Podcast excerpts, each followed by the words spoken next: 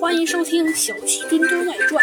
危险的时刻，安静又无聊的下午，屋里开着暖气。忽然，叮铃铃，桌上电话机响了起来。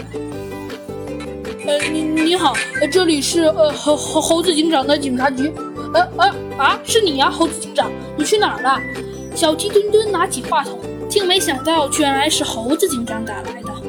嗯，小鸡墩墩，我外出拜访老友时，接到了一单急活，今晚要住在外面，需要通知你一声。呃呃，那猴猴猴猴子警长，那你什么时候回来呀？哼，哎，小鸡墩墩，我这也不知道啊。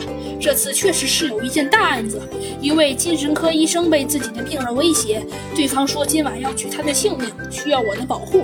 猴子警长说道：“这里还是比较危险的，你就不要来了。”啊，猴子警长，你说什么？精神病人威胁医生？那那太危险了！精神病人可是什么事儿都能干出来的，而且还不还不用负法律的责任。那猴猴子警长，我我还是跟着你一起去吧。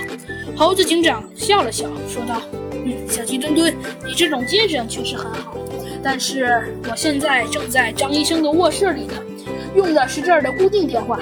你呢，就来负责监听这边的动静。”如果凶手行动的话，你就马上报警。猴子警长想了想，说道：“这也是我为什么不让你来的原因之一。”呃，那好吧，猴子警长就这么决定了。”小鸡墩墩说道。不一会儿，小猴子警长又打来电话：“呃，小鸡墩墩，我们现在反锁了门窗，这里很安全。”猴子警长的声音传来，很显然，他正在与张医生对话。呃，谢谢，真谢谢你啊，猴子警长，有你在，我安心多了。另一个中年男子的声音传了过来，毫无疑问，这个人便应该是张医生。忽然，当的一声，张医生的房间里传来了一个奇怪的声音。那那是什么声音？猴子警长，小鸡墩墩立刻给猴子警长发出了微信。